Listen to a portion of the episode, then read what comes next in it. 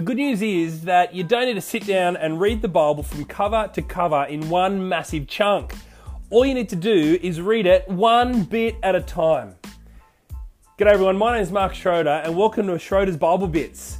I'm a college chaplain and my job is to teach children and youth the wonderful truths that are found in God's Word, the Bible. I speak at chapels, at youth services, at church services, I teach at kids clubs and lunchtime Bible groups. Uh, at all of these places I always teach from the Bible because I'm convinced that from the Bible we get to learn about God and how He has loved us and how He has saved us through Jesus. Tune in and continue to learn about Jesus for yourself, not in one chunk, but bit by bit.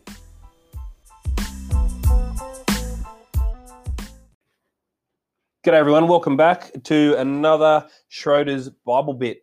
Today we're going to be looking at the last chapter of Luke's Gospel, and this is actually the last chapel talk for the senior school um, that I work at um, as the chaplain.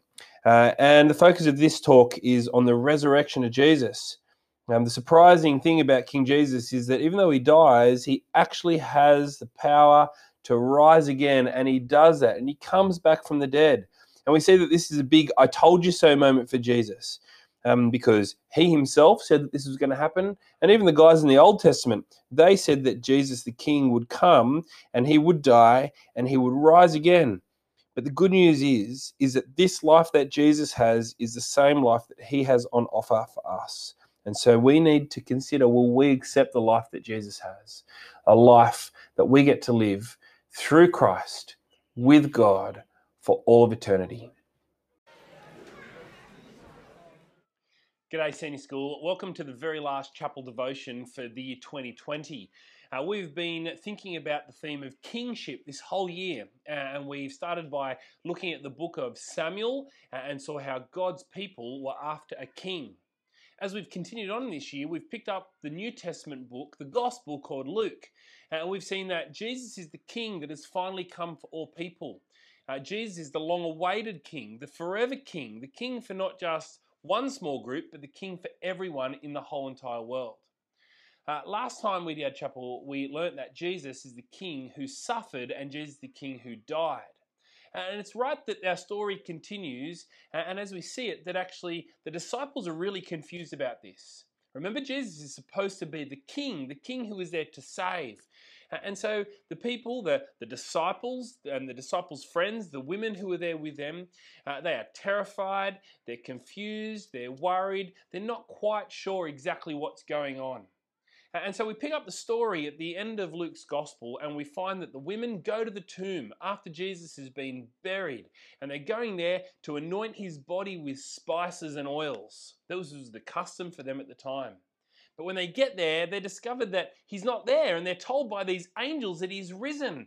They're confused. They don't know what's going on. They go back and they tell the rest of the guys that Jesus is alive, and they too are confused about this. How is this possible? As the story continues, the disciples, a couple of them are, are walking down the road one day, and they walk with this guy who they don't realize is actually Jesus. Eventually they come to their senses and they realize that, that this is Jesus that they're talking to, that Jesus is no longer dead, but Jesus is alive. But just as they realize that, poof, Jesus vanishes from their sight. They run back and they go back to the house where all the disciples are. And while they're there, gathered in the room, we pick up this part of the story. In Luke chapter twenty-four, verse thirty-six, it says this, "While they were still talking about this, Jesus himself stood among them and he said to them, 'Peace be with you.' They were startled and frightened, thinking that they saw a ghost. He said to them, 'Why are you troubled, and why do doubts rise in your minds? Look at my hands and my feet. It's I myself. Touch me and see. A ghost does not have flesh and bones, as you see I have.' When he had said this, he showed them his hands and his feet. And while they still did not believe it because of joy and amazement, he asked them, 'Do you have anything here to eat?' They gave him a piece of broiled fish, and he took it and he ate it in their presence. He said to them, 'This is what I told you while I was still with you. Everything must be fulfilled that was written about me in the law of Moses, the prophets, and the Psalms.' Then he opened their minds so that they could understand the scriptures. He told them, 'This is what is written. The Messiah will suffer and rise from the dead on the third day, and repentance for the forgiveness of sins will be preached in his name to all nations, beginning in Jerusalem. See, Jesus appears here and he, he stands right there in front of the disciples. They have heard from other people that Jesus is alive, and here is the proof, finally, that Jesus is no longer dead, but he is alive. They're confused about this, don't get me wrong. They're excited about this too. There's great joy in the room, but they're still a little bit, how is this possible? But Jesus stands there and he says, look, even touch me. Look at the wounds in my hands and my feet. It is I, it's Jesus. You saw me killed, but now look at me, I'm alive. And even watch this, he says, I'm going to eat a piece of fish. And Jesus eats in front of them, giving proof that he is not a ghost. He can eat some real meat and swallow it and digest it. Ghosts can't do that. But here is Jesus, and he is alive, and he is hungry, and he is able to even eat in their presence.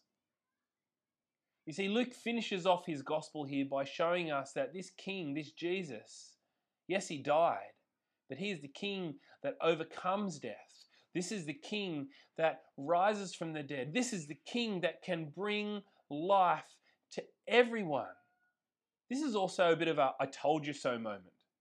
I wonder if you've ever said, I told you so. Maybe you did it when you were a kid. Maybe you were in an argument with your brother or your sister about something, trying to make a point to them, but they wouldn't believe you. And so then you run back to your mum and your dad, and you're like, Mum, Dad, is this true, such and such? Is this how it happens? And then your parents go, yes, that's true. And then you turn to your sibling like, aha, I told you so. Maybe you've been like that before. I know I have. Uh, I know as well that I might be sitting around having a conversation with somebody and, and somebody says something that just seems a little bit weird and a little bit odd, and so someone says, that can't be true. And you're like, yeah, it is. And then you look it up in Google and you're like, see, I told you so, it's true.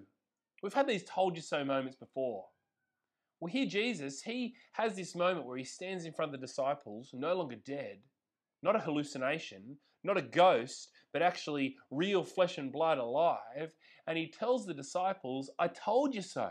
I told you that this would happen. Did you hear him say that here? He says that in verse forty-four. He says, this is what I told you while I was still with you.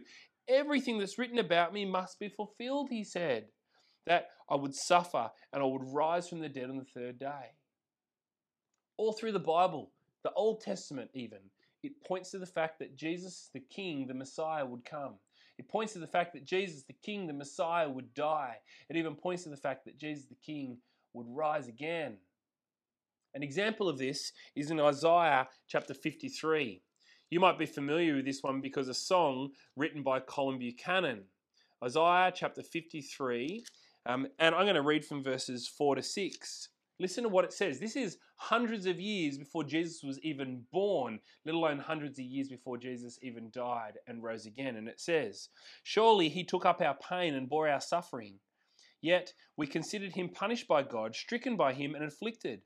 But he was pierced for our transgressions. He was crushed for our iniquities. The punishment that, had, that brought peace was on him, and by his wounds we are healed. We all, like sheep, have gone astray.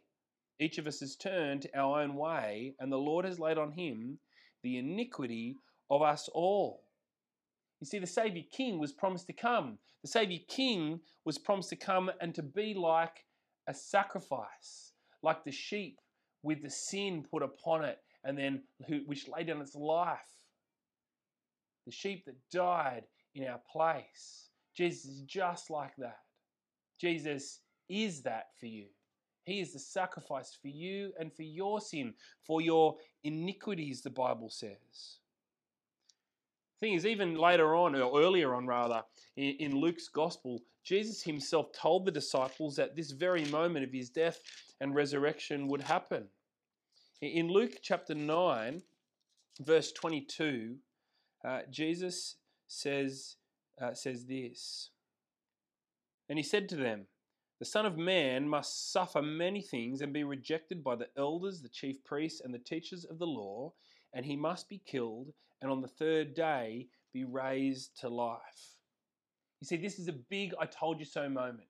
Jesus died and Jesus rose again, But he died and rose again because it was promised that Jesus the King would come, and he would come to do exactly that, to die and to rise again for all people, for all nations, the Bible says, that all nations would be forgiven from their sins. See, Jesus is the long-awaited King. Jesus is the long-awaited Savior who has brought a kingdom and salvation for all people everywhere, and all people, all nations can belong to him as their King. Jesus can be your King. Jesus can be my King. Jesus is our King who has in fact faced death for us. Jesus is your King who has faced death for you. Jesus has led us, and he is leading us into a new and an eternal kingdom, a kingdom that will never, ever end. Broughton, we often long for good leadership. We often long for something, for someone to lead us well. And in many cases, that has been our year, hasn't it? We have longed for something, for someone to lead us out of this COVID drama, this COVID world where we have been just locked down because of a sickness.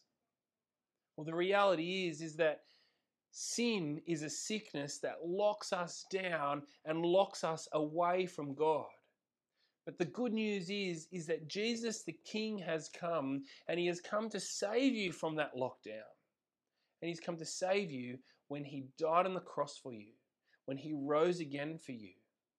And all we need to do is accept him as our King, to follow his lead, and to receive the eternal life that he's got on offer for us. You see, the King has come. The King has suffered for us. And the King has brought us life. And this is, in fact, what our college verses reminded us all year, isn't it? That God loved us so much that he would send Jesus for us.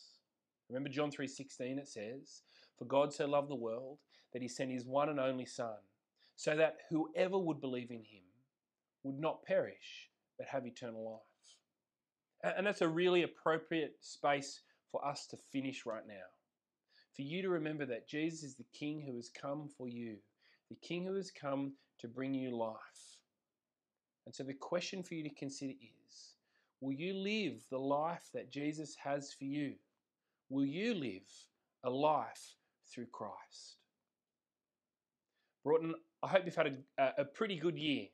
Uh, in light of all the terrible things that have happened, all the things that we've missed out on, I hope that you've still enjoyed life here at Broughton. And I hope that you have been challenged to think more about Jesus, the King who has come for you. If ever you have a question about these things, please let me know. Please come and see me. I'd love to have a chat with you about what it means to follow Jesus as our King. Have a good holiday, and I look forward to seeing you in Normal Chapel, hopefully, uh, next year. See you later.